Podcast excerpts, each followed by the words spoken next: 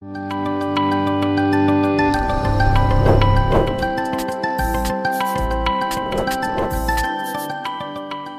kita akan masuk dalam khotbah ini yang berjudul Yesus pendamaian kita. Jesus our reconciliation, ya Saudara ya.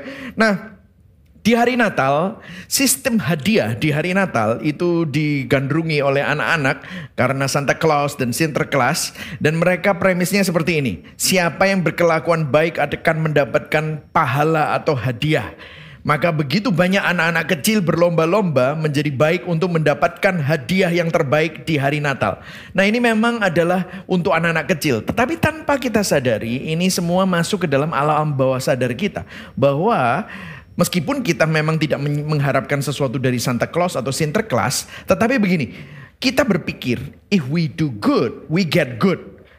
Jika kita baik, maka kita akan menerima hadiah atau pahala dan menerima kehidupan dari yang di atas, siapa pun itu, paling tidak kehidupan kita akan baik-baik saja. Padahal arti Natal tidak seperti itu.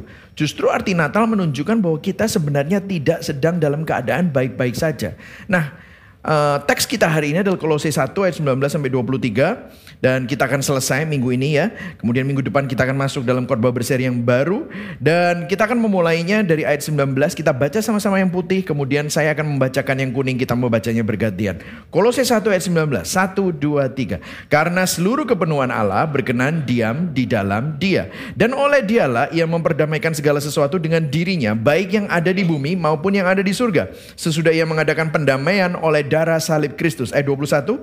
Juga kamu yang dahulu hidup jauh dari Allah dan yang memusuhinya dalam hati dan pikiran seperti yang nyata dari perbuatanmu yang jahat. Sekarang diperdamaikannya di dalam tubuh jasmani Kristus oleh kematiannya untuk menempatkan kamu kudus dan tak bercela dan tak bercacat di hadapannya. Ayat 23. Sebab itu kamu harus bertekun dalam iman, tetap teguh dan tidak bergoncang dan jangan mau digeser dari pengharapan Injil yang telah kamu dengar dan yang telah dikabarkan di seluruh alam di bawah langit yang yang aku ini Paulus telah menjadi pelayan firman-Nya. Berbahagialah orang yang mendengar firman Tuhan, memelihara dalam hatinya dan melakukan dalam hidupnya. Nah saudara ada dua hal yang perlu kita jawab pada saat kita berbicara tentang Natal. Ada pertanyaan mendasar. Yang pertama adalah kita sudah bahas ini selama beberapa minggu. Bagaimana Tuhan datang ke dunia? Jawabannya yang diberikan oleh iman Kristen adalah inkarnasi. Tuhan menjadi daging, Tuhan menjadi manusia yang tidak kelihatan menjadi kelihatan dan menjadi daging. Dan kita sudah menjawabnya beberapa minggu ini. Tetapi pertanyaan kedua yang akan kita bahas hari ini adalah mengapa atau untuk apa Tuhan datang ke dunia? Dan jawabannya adalah rekonsiliasi atau pendamaian. Katakan sama-sama rekonsiliasi. Rekonsiliasi. Itulah sebabnya Yesus datang. Itulah sebabnya ada tujuan di balik Natal. Tuhan yang kudus berinkarnasi menjadi manusia untuk mendamaikan manusia yang berdosa dengan Tuhan. Namun banyak di antara kita merasa dan tidak sadar akan kebutuhan pendamaian ini. Ada banyak orang bilang begini, aku baik-baik saja, aku nggak butuh didamaikan oleh siapa-siapa. Kalau ada orang yang memusuhi aku ya udahlah itu fine-fine aja terserah dia. Kalaupun ada orang yang nggak suka dengan aku ya itu terserah dia. Yang penting aku suka kok dengan aku. Wah kan begitu ya saudara ya. Ya itu sekarang adalah moto hari-hari ini.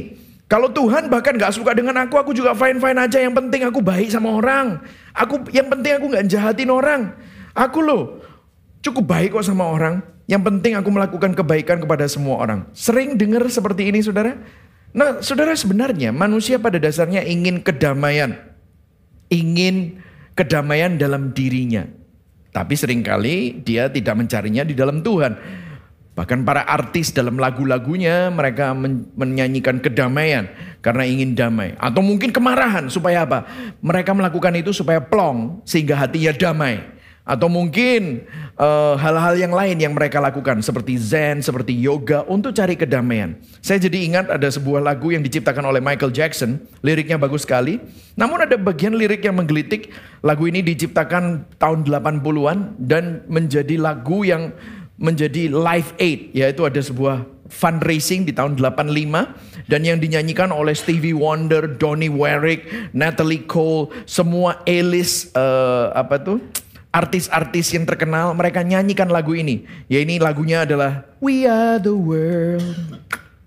We are the children. We are the ones who want to make a brighter day. So let's start giving. Ya kan gitu sudah ya. Jangan ikut nyanyi ya. Terus tapi ada kata-kata yang begini. There's a choice we're making. We're saving our own life. It's true we'll make a better play. Just you and me.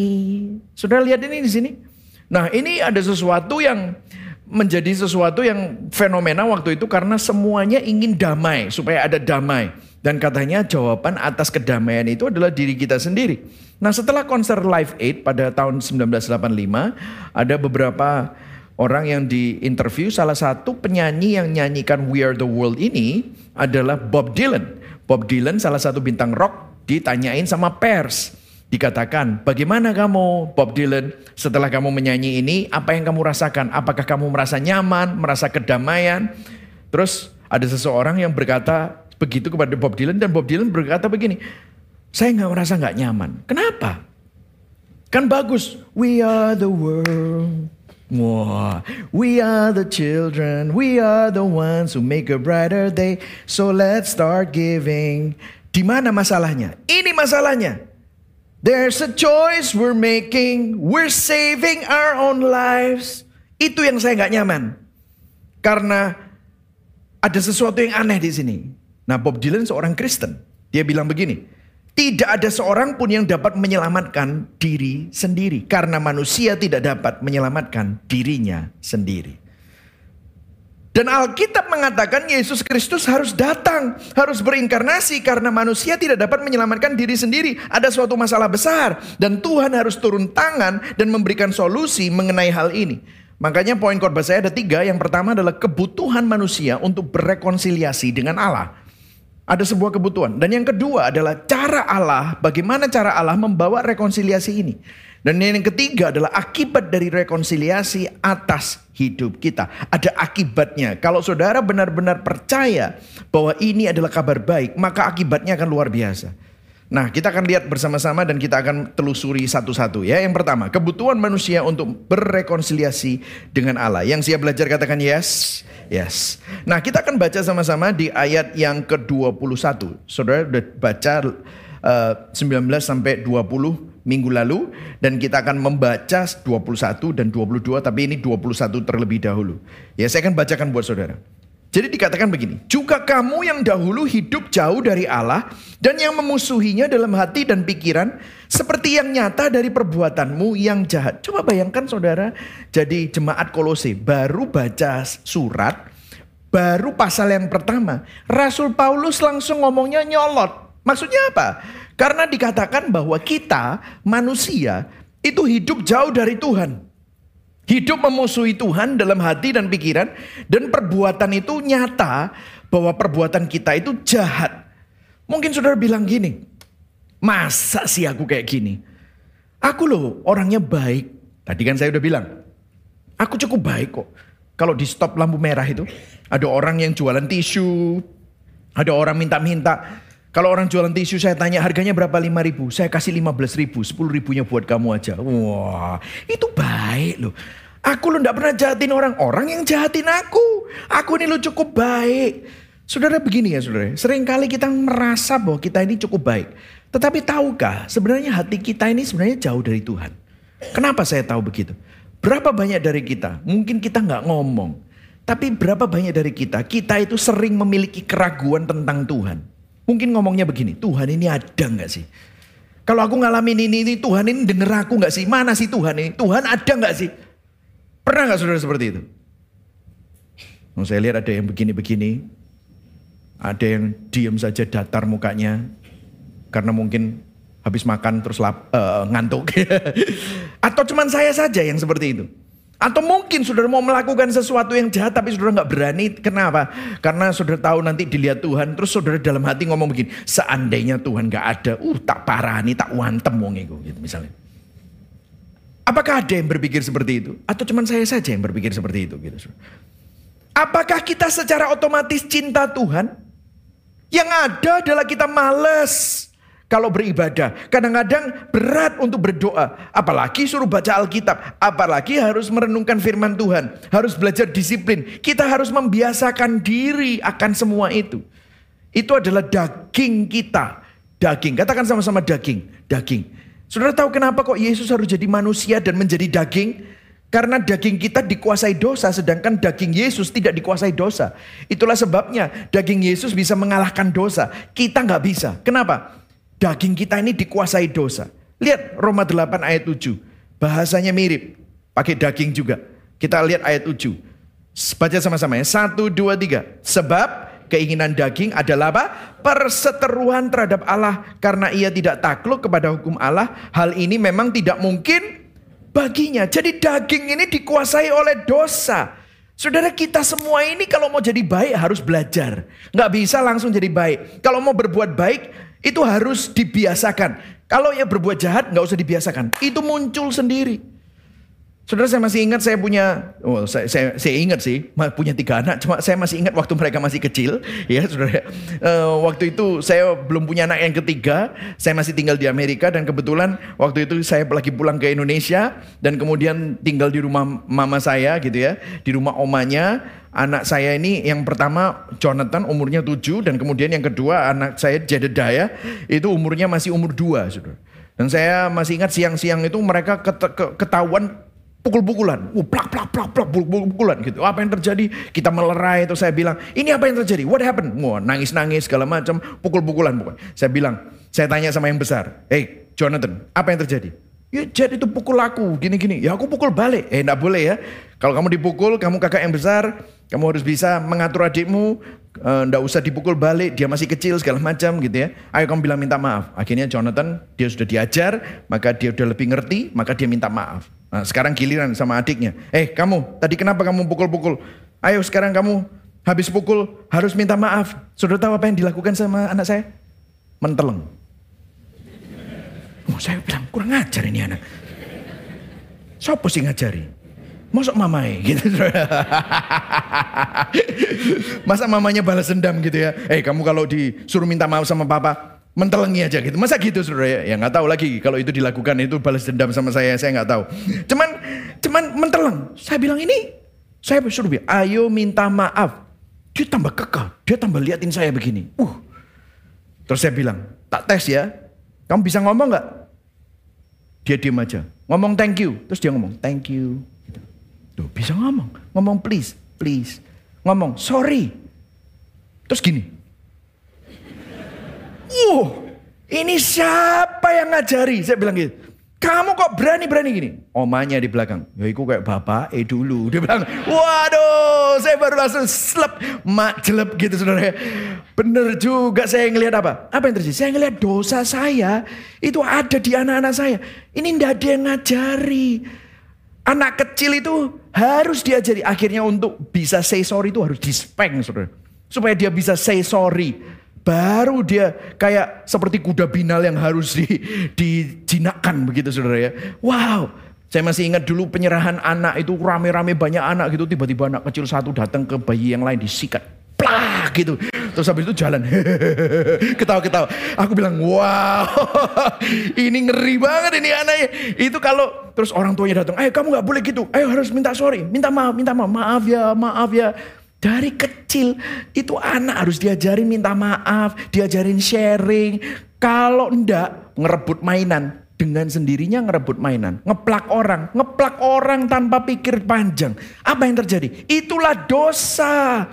Untuk berkelakuan baik, untuk sharing, untuk berbagi harus diajarin.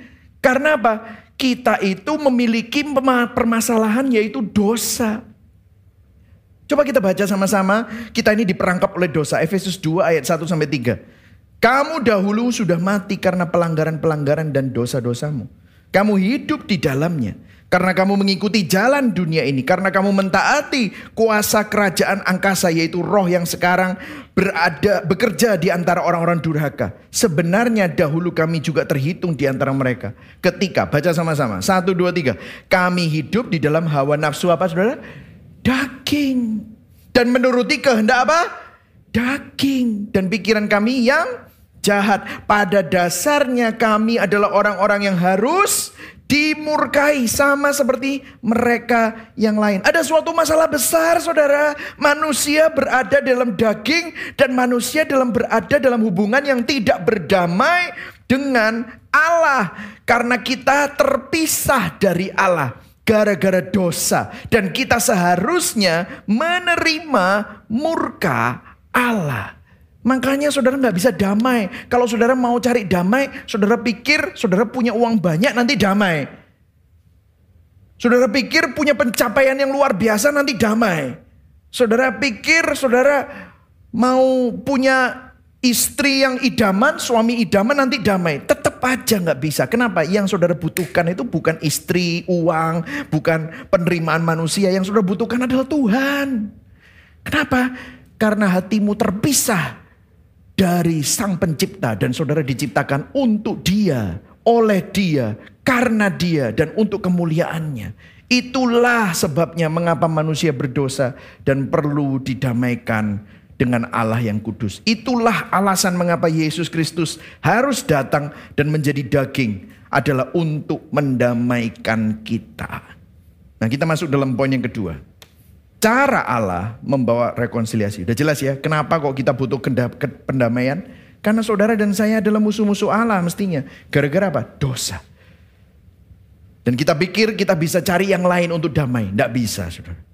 Itulah cara Allah membawa rekonsiliasi. Kita lihat bagaimana. Dikatakan ayat 22. Baca sama-sama. Satu, dua, tiga. Sekarang diperdamaikannya di dalam tubuh jasmani Kristus oleh kematiannya. Untuk apa? Untuk menempatkan kamu kudus dan tak bercela dan tak bercacat di hadapannya. Nah perhatikan di sini. Di dalam tubuh jasmani Kristus, oleh kematian Kristus, kita didamaikan. Untuk apa? Untuk menempatkan kita, apa yang Rasul Paulus mau katakan? Kudus, tak bercela, dan tak bercacat di hadapannya.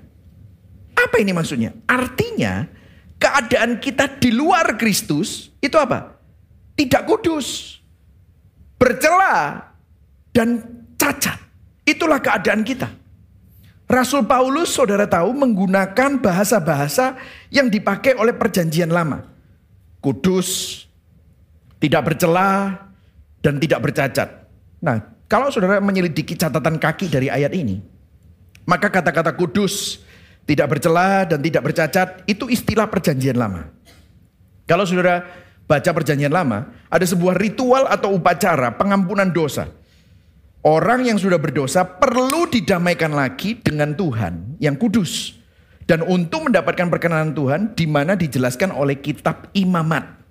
Kitab Imamat itu adalah kitab yang diberikan Allah kepada Musa untuk membuat upacara ritual bagaimana manusia yang berdosa bisa hidup dengan Tuhan yang kudus dan dekat dengan hadirat Tuhan yang kudus. Of course gak bisa sembarangan. Ada protokolnya. Kenapa? Karena itu butuh didamaikan. Nah ternyata pendamaian ini sudah ada sistemnya. Nah sistemnya ada di kitab imamat. Saya bacakan di imamat 1 ayat 3 sampai 4. Dikatakan begini, kalau ada orang berdosa, jikalau persembahannya merupakan korban bakaran dari lembu, haruslah ia mempersembahkan seekor jantan yang apa saudara? Tidak bercela. Nah sama kan? Ia harus membawanya ke pintu kemah pertemuan. Coba supaya apa? Supaya Tuhan berkenan akan dia. Lalu ia meletakkan tangannya ke atas korban bakaran itu sehingga baginya persembahan itu diperkenan untuk mengadakan apa saudara? Pendamaian baginya. Katakan sama-sama pendamaian. Pendamaian. Oh, ternyata ada caranya. Dan itu semua di didikte di dalam kitab imamat atau dalam bahasa Inggrisnya Leviticus. Kenapa kok disebut Leviticus? Leviticus akar katanya dari Levi. Levi itu adalah bahasa Indonesianya Lewi. Yaitu suku Lewi. Lewi ini adalah anak dari Yakub dan Lea Musa Harun itu keturunan suku Lewi. Jadi yang bisa jadi imam adalah orang-orang Lewi. Dan yang bisa jadi imam besar adalah keturunannya Harun. Jadi anak-anak Harun yang merupakan suku Lewi baru bisa jadi imam besar.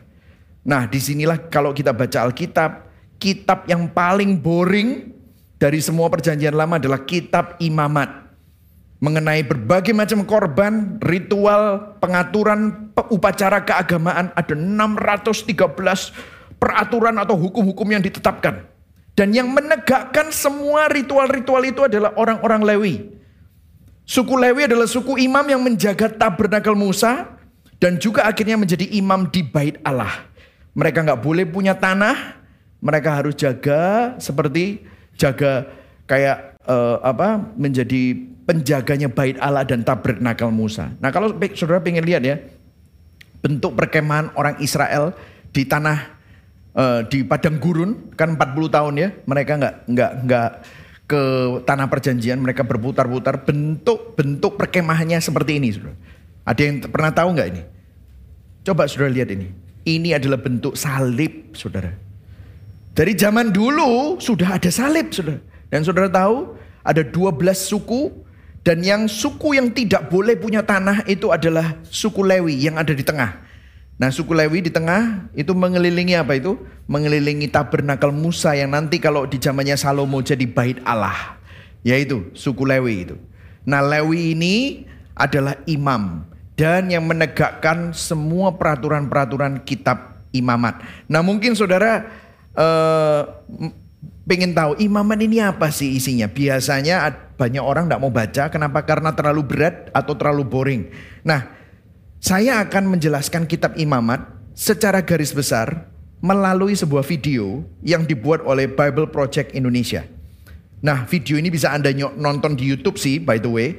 Tapi kalau Anda uh, ingin melihat kitab-kitab yang lain dan isi kitab di Alkitab, mempelajari garis besarnya dengan menonton animasi dari Bible Project. Ada yang berbahasa Inggris, ada yang berbahasa Indonesia. Anda akan mendapatkan garis besar isi dari semua kitab, 66 kitab. Nah hari ini saya akan tunjukkan kepada saudara isi kitab imamat itu seperti apa. Supaya saudara punya gambaran. Kenapa sih kok kita ini butuh pendamaian. Nah here we go. Saya ingin supaya saudara bisa menonton ini semua tentang kitab imamat dalam waktu 5 menit. Silakan. Kitab Imamat kami tahu Anda menghindarinya karena isinya aneh. Jadi, mari kita benahi hal ini. Nah, sekarang kita ingat kisah Alkitab dimulai dengan manusia di hadirat Allah. Tetapi mereka dihalau karena pemberontakan mereka. Namun, Tuhan ingin berhubungan dengan kita. Jadi, dia memilih satu keluarga yang akan dia pakai untuk memulihkan dunia kembali ke hadiratnya. Maka hadirat Allah datang dan tinggal di kemah, tepat di tengah-tengah Israel. Dan itu luar biasa. Tapi itu menimbulkan masalah. Karena begitu kuatnya hadirat itu, sehingga Musa tidak bisa masuk. Dan imam-imam lain yang masuk dengan tidak layak, mereka mati. Tunggu dulu, jika hadirat Allah itu baik, mengapa tiba-tiba menjadi berbahaya bagi orang-orang? Jadi berpikirlah seperti ini. Hadirat Allah itu seperti matahari yang murni kekuatan dan kebaikan. Dan ketika sesuatu yang fana dan mudah rusak mendekat ke kekuatan murni seperti itu, ia akan hancur. Sehingga kata kekudusan digunakan dalam kitab imamat untuk menggambarkan kemurnian dan kuasa hadirat Tuhan, di mana seperti matahari yang baik sekaligus berbahaya. Jadi maksud kitab imamat adalah untuk menunjukkan bagaimana orang-orang Israel yang jahat bisa tinggal di dekat kebaikan Tuhan tanpa harus dihancurkan. Sekarang dalam kitab ini, ada tiga cara bagaimana semua ini bisa terlaksana. Dan ini akan terasa aneh bagi Anda. Tapi tetaplah bersama kami. Yang pertama adalah ritual, yang kedua adalah gagasan keimaman, dan yang ketiga adalah sekumpulan hukum kesucian. Jadi, kitab ini dibagi menjadi tujuh bagian, dan setiap solusi digali dalam dua bagian dari kitab ini. Ritualnya di sini, imam-imam di sini, dan hukum kesuciannya di sini. Nah, solusi yang pertama, ritual, melibatkan banyak pengorbanan hewan. Maka, kitab imamat dimulai dengan petunjuk terperinci tentang cara melakukan pengorbanan ini. Beberapa pengorbanan merupakan cara untuk mengatakan terima kasih kepada Tuhan, dan yang lainnya hanyalah cara untuk mengatakan maafkan saya. Dan di sini, di akhir kitab, terdapat beberapa ritual lainnya dan semuanya adalah tentang merayakan hari-hari sakral dan festival-festival. Semua itu adalah perayaan yang menceritakan kembali beberapa bagian kisah tentang bagaimana Allah telah menyelamatkan bangsa Israel dan mengkhususkan mereka dari bangsa-bangsa. Solusi kedua untuk masalah kekudusan ada hubungannya dengan para imam. Kita lihat berada secara langsung di hadirat Allah sungguh berbahaya. Jadi, Dia menunjuk para imam sebagai perwakilan khusus yang bisa masuk ke hadiratnya atas nama orang lain. Jadi di bagian ini terdapat kisah tentang bagaimana para imam ditabiskan ke dalam keimaman. Dan kemudian, bagian lain ini menjelaskan standar hidup yang lebih tinggi yang harus dimiliki oleh para imam. Karena mereka bekerja begitu dekat dengan hadirat Tuhan. Solusi yang ketiga dalam kitab ini adalah tentang hukum kesucian. Dan ini adalah hal yang paling sulit untuk dipahami. Misalnya di bagian ini, kita betul-betul ingin tahu apakah kita tahir ataukah najis. Atau cara lain untuk mengatakan bahwa itu suci atau tidak suci. Inilah yang perlu kita ketahui untuk memahami hal ini. Ketika kita berada dalam keadaan suci, kita bisa berada di dekat hadirat Allah. Saat kita berada dalam keadaan tidak suci, kita tidak bisa melakukannya. Jadi, sangat penting bagi bangsa Israel untuk mengetahui keadaan mereka di setiap saat. Nah, sekarang ada lebih banyak lagi hukum kesucian di bagian ini. Ya, yang berfokus pada perilaku moral orang Israel. Jadi ini adalah hukum tentang keadilan sosial, hubungan yang sehat, dan memiliki integritas seksual. Hidup oleh hukum-hukum ini akan membuat orang Israel menjadi orang yang suci secara moral yang dapat tinggal di dekat hadirat Allah. Itulah ketiga solusinya. Sekarang, kita mungkin memperhatikan bahwa ketiganya mengelilingi bagian tengah kitab ini – dan di sinilah kita menemukan ritual yang sangat penting yang disebut Hari Pendamaian. Ya, jadi sekarang Israel adalah bangsa yang besar. Dan kemungkinan besar banyak dosa terjadi yang luput dari perhatian sehingga orang-orang tidak membereskannya. Maka satu kali dalam satu tahun, para imam akan mengambil dua kambing jantan dan salah satu dari kambing itu disembelih. Dan darahnya dibawa ke hadapan Tuhan di mana hal ini secara simbolis menutupi atau menjadi pendamaian atas dosa-dosa Israel. Ya, itu agak aneh. Maksud dari pengorbanan ini dijelaskan dalam pasal selanjutnya, di mana Allah berkata bahwa darah dari hewan tersebut adalah nyawanya sendiri. Jadi nyawa kambing ini dipersembahkan sebagai pengganti. Dia menerima hukuman Tuhan atas dosa Israel, sehingga orang-orang tidak harus menanggungnya. Itu menyisakan kambing kedua. Ya, imam meletakkan kedua tangannya ke atasnya, dan kemudian mengakui semua dosa orang Israel. Ini seperti dia menaruh dosa-dosa itu pada kambing tadi. Dan kemudian, kambing itu dilepaskan ke padang gurun selamanya. Kambing ini disebut kambing hitam. Ya, saya sudah pernah mendengar kata itu. Ya, ini merupakan gambaran yang sangat kuat tentang bagaimana Tuhan dengan penuh karunia menghapus dosa Israel. Tapi mari kita jujur, pengorbanan secara umum nampaknya kejam sekali. Harus diingat bahwa di masa lampau, pengorbanan adalah cara utama untuk mendapatkan kemurahan dari para dewa. Tapi masalahnya adalah bahwa dewa-dewa yang sama itu tidak dapat diprediksi. Mereka berubah-ubah. Kita tidak akan pernah tahu jika mereka akan mengabaikan kita atau akan berpihak pada kita. Jadi dalam latar belakang budaya seperti inilah, kita melihat Allah Israel sepenuhnya berbeda. Dia memang marah dengan kejahatan manusia, tapi tidak pernah sewenang-wenang. Dan ia mengasihi manusia. Sehingga ia menyediakan cara yang jelas ini agar Israel tahu dengan penuh keyakinan bahwa mereka diampuni dan bahwa terlepas dari kejahatan mereka, mereka aman untuk tinggal di dekat hadiratnya. Sehingga itu membuat kitab imamat benar-benar menjadi pernyataan revolusioner di masa itu. Jadi, itulah kitab imamat. Saudara bisa melihat ya, ini begitu jelas sekarang bahwa ternyata kenapa kok kita membutuhkan pendamaian? Karena dosa. Dan dosa itu menjadi masalah besar. Itulah sebabnya ada ritual ada imamnya dan ada hukum tentang kesucian. Nah, kalau kita bisa lihat ritual itu bicara yang ritual ini dibicarakan di pasal 1 sampai 7 dan pasal 22 sampai 23, eh, 23 sampai 27.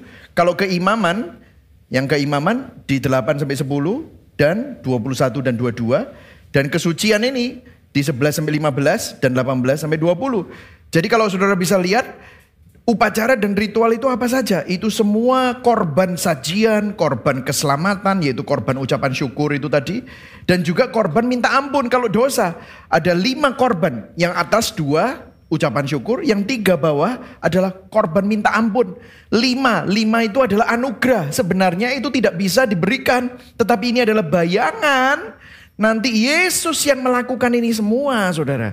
Jadi ini ceritanya. Kemudian baru kita masuk ke dalam keimaman di pasal 8 sampai 10 yang bicara tentang dilakukan oleh para imam. Jadi korban-korban itu hanya boleh dilakukan oleh para imam. Itu seperti apa cara-caranya? Dan juga para imam itu jadi pengantara antara umat dengan Tuhan, hidupnya harus seperti apa? Kemudian kesucian dan kekudusan adalah 613 hukum Taurat. Nah, saya mau kita perhatikan di ayat 6, eh, pasal 16 sampai 17 yang dikatakan bahwa itu yang namanya hari pendamaian. Katakan sama-sama, hari pendamaian. Nah, hari pendamaian itu di situ ada dua kambing, kambing jantan yang di harus dipersembahkan. Yang pertama harus disembelih. Dan disembelih dipotong-potong darahnya tercurah.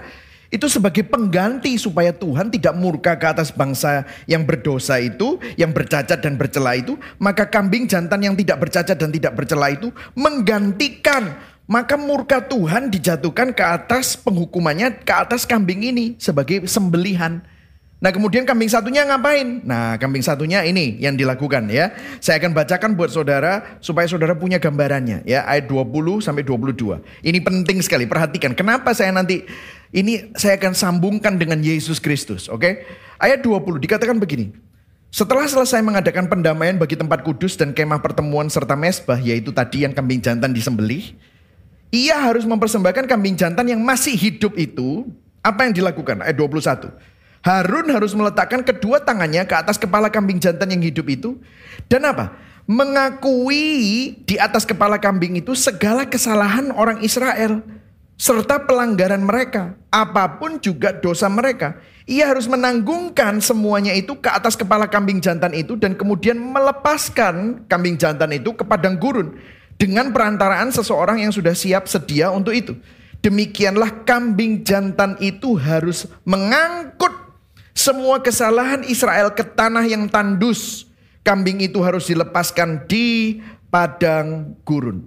Jadi intinya begini, Ritual penumpangan tangan imam di hari pendamaian artinya begini, keadaan manusia, keadaan bangsa Israel yang tidak kudus, yang bercela dan bercacat ditanggungkan ke atas hewan yang tidak bercacat dan bercela.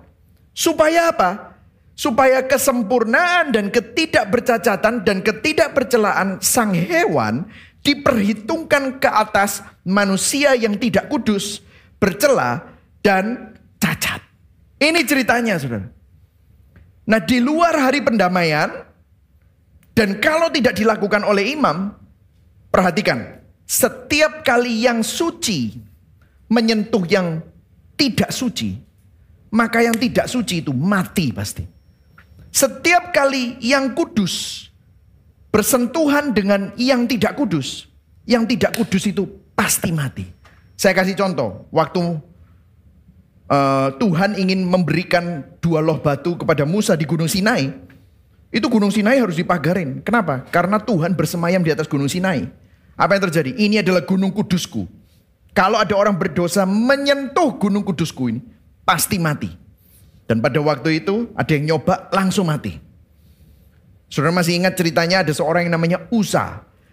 Bawa tabur perjanjian. Tabur perjanjian itu hampir guling dari keretanya. Dan apa yang terjadi? Usa dengan itikat baik mau memegang supaya tidak terjatuh. Dan begitu dia pegang, langsung mati. Kenapa?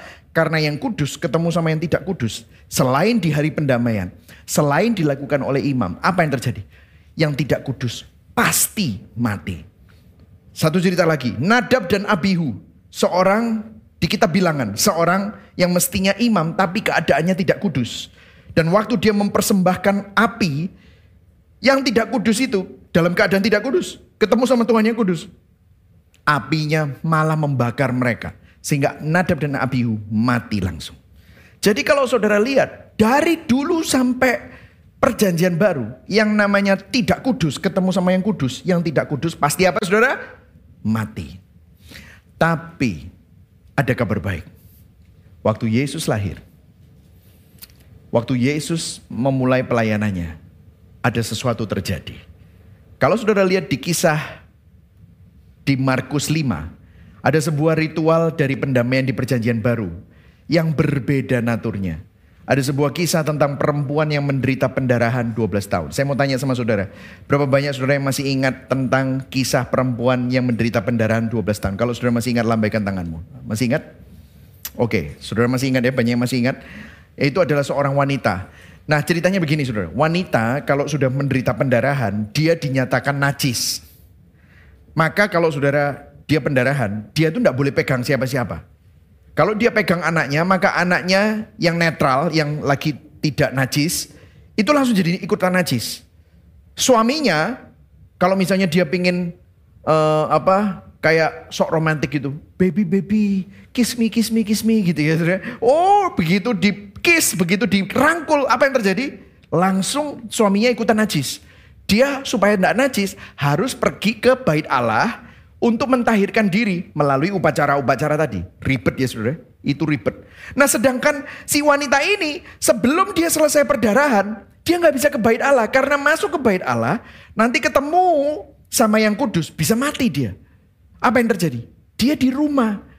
Nah ini berapa lama saudara, berapa lama, berapa tahun? 12 tahun. Bayangkan 12 tahun, artinya apa? Dia tidak pernah pegang anaknya. Kalau anaknya waktu dia mulai perdarahan itu masih umur 5 tahun. Artinya sekarang anaknya umur berapa? 17 tahun. Jadi anaknya dari kecil sampai besar. Tidak pernah dipegang atau memegang mamanya. Bayangkan saudara. Jadi perempuan ini dikucilkan, dia nggak pernah pegang siapa-siapa. Suaminya mungkin meninggalkan dia karena suaminya tidak bisa peluk dia, nggak bisa gandeng dia, nggak bisa, saudara. Jadi bayangkan kesengsaraan dari wanita ini. Dan waktu dia mendengar bahwa Yesus datang dan Yesus adalah Mesias yang bisa menyembuhkan, maka dia berkata di Markus 5 ayat 28, dia nekat. Dia nekat. Karena dia berpikir begini. Ayat 28, baca sama-sama ya. 1, 2, 3. Sebab katanya, ayo baca sama-sama. Asal kujama saja jubahnya, aku akan sembuh. Dan benar, dia melakukan itu, dia mendesal-desal. Saudara tahu waktu dia berdesak-desakan, dia sedang melakukan pelanggaran hukum. Karena tidak boleh sama kitab imamat, dia itu desak-desakan sama orang yang tahir. Dia bisa dilempari batu, tapi dia tidak peduli lagi. Dan dia benar-benar desperate. Kemudian ayat 29, seketika itu juga berhentilah pendarahannya. Dan ia merasa bahwa badannya sudah sembuh dari penyakitnya. Sembuh langsung. Dan pada ketika itu, Yesus mengetahui bahwa ada tenaga yang keluar dari dirinya. Lalu ia berpaling di tengah orang banyak dan bertanya, siapa yang menjamah jubahku? Nah perhatikan di sini, perhatikan. Perempuan ini tidak kudus. Yesus kudus. Perempuan ini najis. Yesus suci.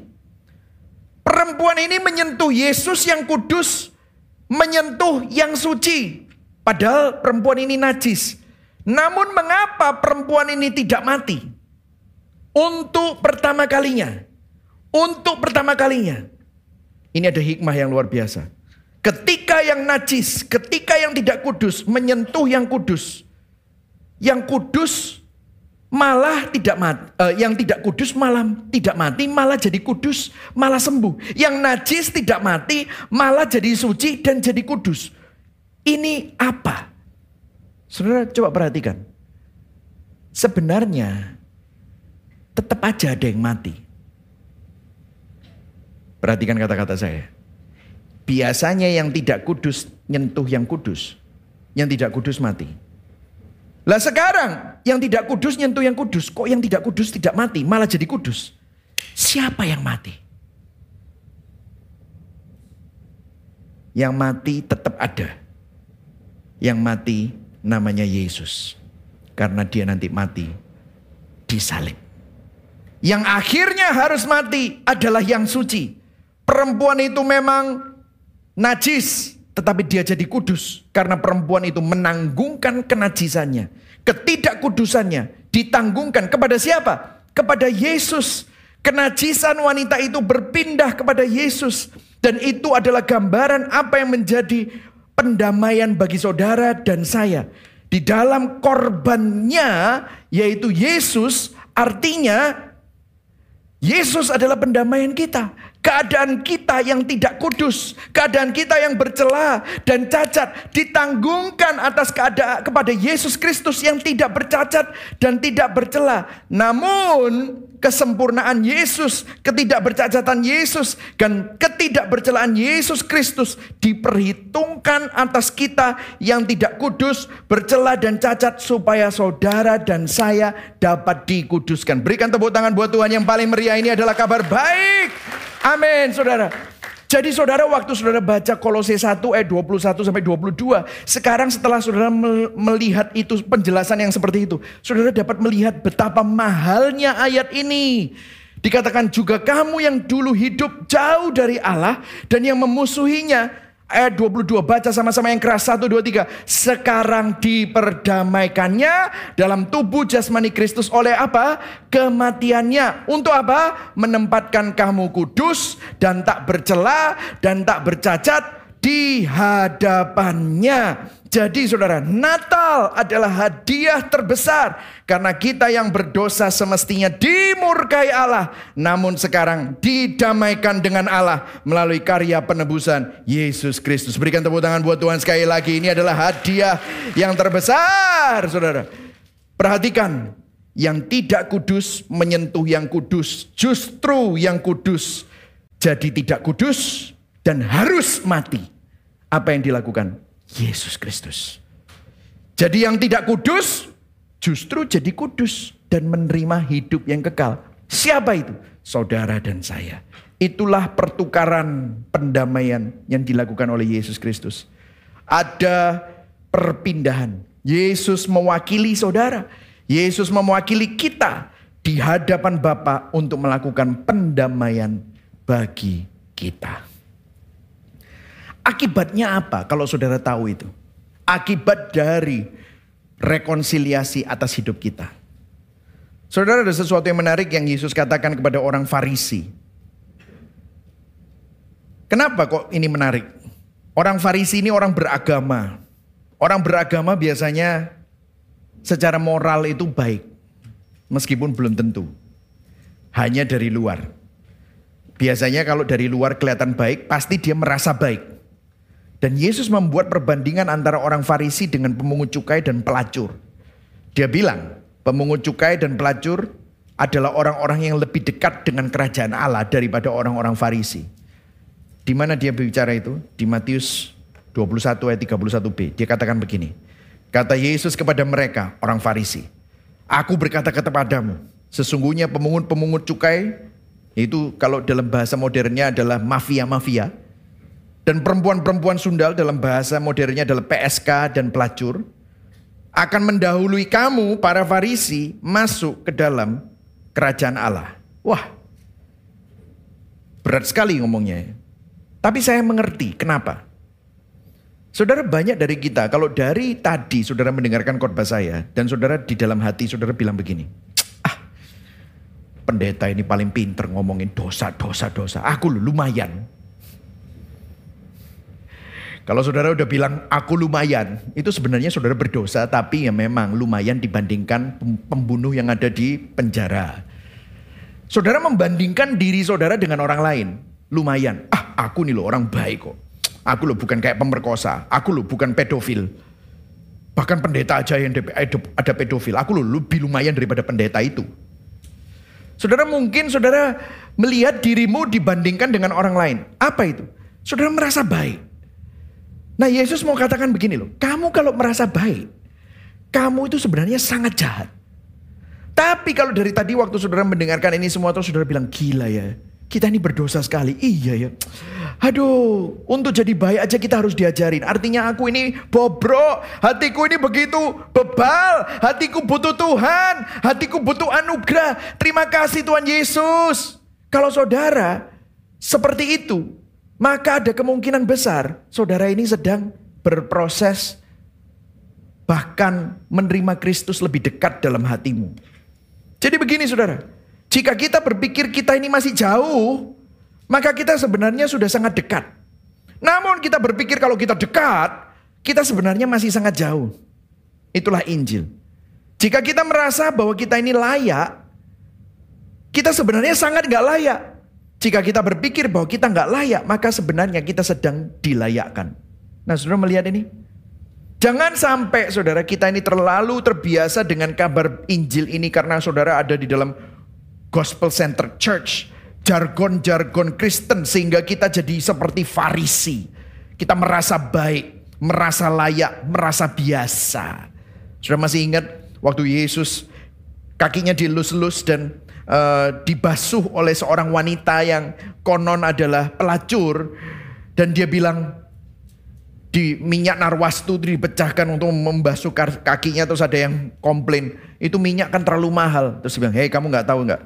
Dia ini diampuni banyak makanya dia mengasihi banyak orang yang sadar bahwa dirinya diampuni dia akan mengasihi Tuhan tanpa hitung-hitungan. Itulah Injil. Nah saudara kalau saudara nggak sadar bahwa saudara ini nggak layak maka saudara tidak akan pernah bisa menerima kabar baik Injil itu sebagai kabar yang indah. Itulah sebabnya dengar kelahiran Yesus. Pengumuman kelahiran Yesus datang kepada orang-orang yang paling tidak layak. Saya akan akhiri dengan ayat ini. Lukas 2 ayat 8 sampai 10. Kita baca sama-sama. Sebagai akhir dari khotbah kita Natal ini. Baca sama-sama ya. Satu, dua, tiga. Di daerah itu ada gembala-gembala yang tinggal di padang menjaga kawanan ternak mereka pada waktu malam. Baca semuanya.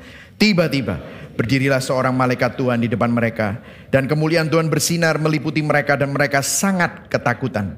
Ayat 10. Lalu kata malaikat itu kepada mereka, "Jangan takut, sebab sesungguhnya aku memberitakan kepadamu kesukaan besar untuk seluruh bangsa." Wow, gembala-gembala Mengapa kok para gembala yang menerima kabar baik kesukaan tentang Yesus lahir? Kenapa? Dengar saudara, saya pernah bicara ini tapi saya akan lebih mendalam lagi. Karena gembala dianggap najis, gembala dianggap hina, gembala dianggap rendah. Kenapa kok najis? Karena mereka menyentuh domba yang hidup dan yang mati siang dan malam. Maka menurut agama Yahudi, menurut kitab imamat, mereka kalau menyentuh binatang mati, menyentuh kotoran binatang, mereka itu najis. Gembala adalah profesi yang rendah dan hina. Kenapa? Karena profesi mereka, mereka nggak bisa masuk ke dalam bait Allah. Nggak boleh ke rumah ibadah. Mereka dianggap sama rendahnya dengan pemungut cukai atau pelacur. Karena mereka begitu najis, rendah, terbuang, dan hina nasib mereka tidak menentu, low pay, high risk. Bayarannya rendah, resikonya tinggi. Mereka orang rendahan yang bekerja jadi gembala. Tapi lihat ayat 10. Lalu berkata malaikat itu kepada mereka, jangan takut sebab sesungguhnya aku memberitakan kepadamu kesukaan besar. Mereka pertamanya ketakutan, akhirnya mereka sangat sukacita. Wah seneng banget. Kenapa kok mereka bisa senang banget? Karena mereka melihat, kok bisa kita ini orang yang selalu dipandang sebelah mata. Kita orang yang gak bisa jadi saksi di pengadilan bahkan. Kita ini orang yang dianggap najis. Kita orang yang selalu ditolak, dipinggirkan. Tetapi kok bisa Tuhan itu memberikan kabar yang sangat penting ini kepada kita. Ini adalah kabar baik buat para gembala karena mereka selalu ditolak, tiba-tiba mereka ternyata menerima kabar baik, penerimaan. Mereka nggak signifikan di hadapan manusia, tetapi kenapa malaikat Gabriel yang dikirim kepada mereka ini menunjukkan sebuah signifikansi bahwa Tuhan mempedulikan mereka. Dan kenapa ini keamanan? Karena mereka punya profesi sangat madesu, mada, ma, masa depan suram. Tetapi ada sebuah keamanan. Karena Tuhan, aku memperhatikan kamu. Makanya aku datang kepadamu.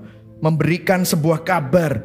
Ada kepastian bahwa kamu bukan orang yang dibuang. Kamu bukan orang yang najis. Tapi orang yang diterima dan orang yang signifikan.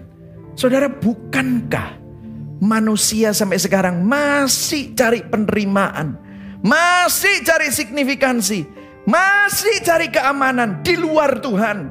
Kita kerja keras, kita berusaha untuk jadi hebat, kita beli barang mewah, kita beli rumah besar. Untuk apa? Membuktikan diri supaya diterima orang, supaya signifikan. Kita tabung duit sebanyak-banyaknya. Untuk apa? Aman masa depannya.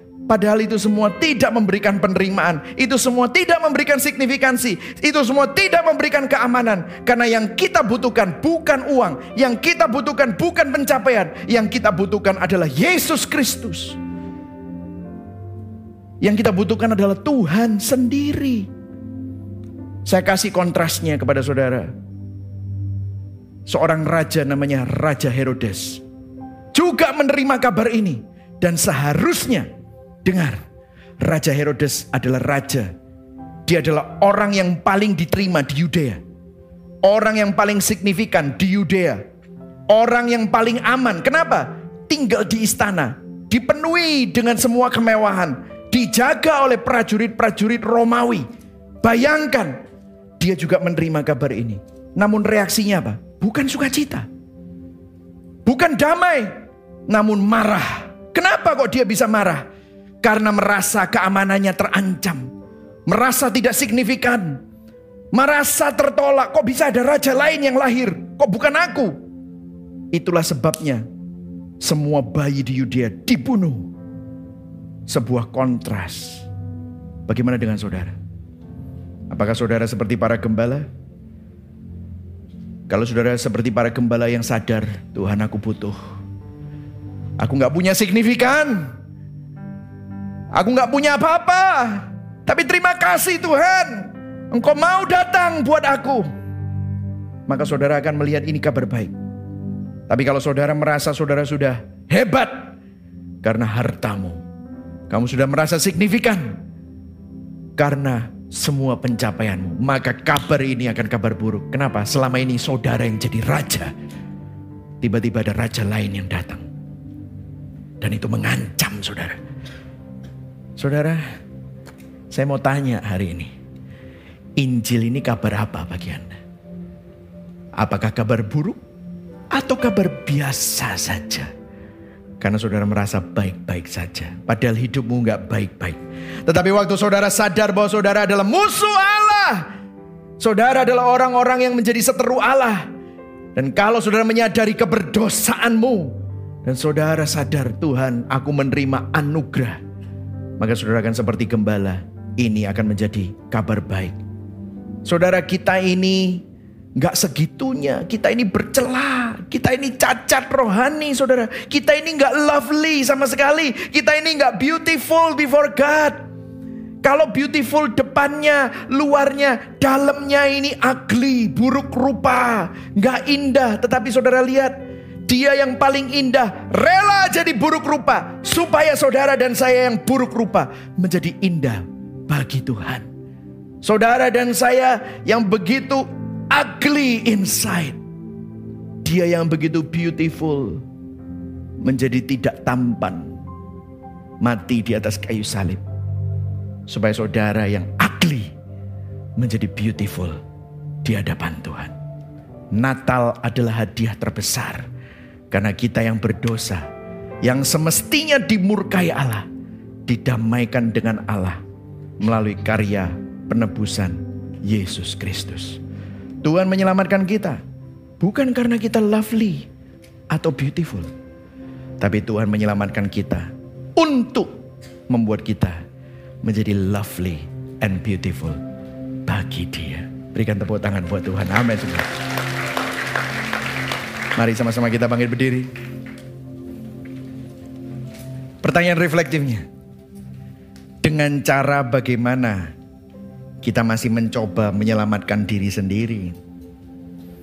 Apa yang menjadi penerimaanmu? Apa yang menjadi signifikansi dan keamananmu selain Tuhan? Bertobat, saudara. Bukan harta, bukan pencapaian, bukan apa pun yang fana dari dunia ini. Kalau saudara sadar, saudara seperti gembala, apakah kita melihat Injil sebagai kabar buruk? biasa saja atau kabar baik. I pray saudara bisa melihat ini sebagai kabar baik. Kalau saudara merasa sering layak, man, saudara sebenarnya nggak layak. Kalau saudara tidak layak, kepada siapa saudara memandang? Kalau saudara memandang pada dirimu sendiri, maka saudara sebenarnya masih jauh. Biarlah hari ini kita memandang kepada Kristus. Amin, saudara.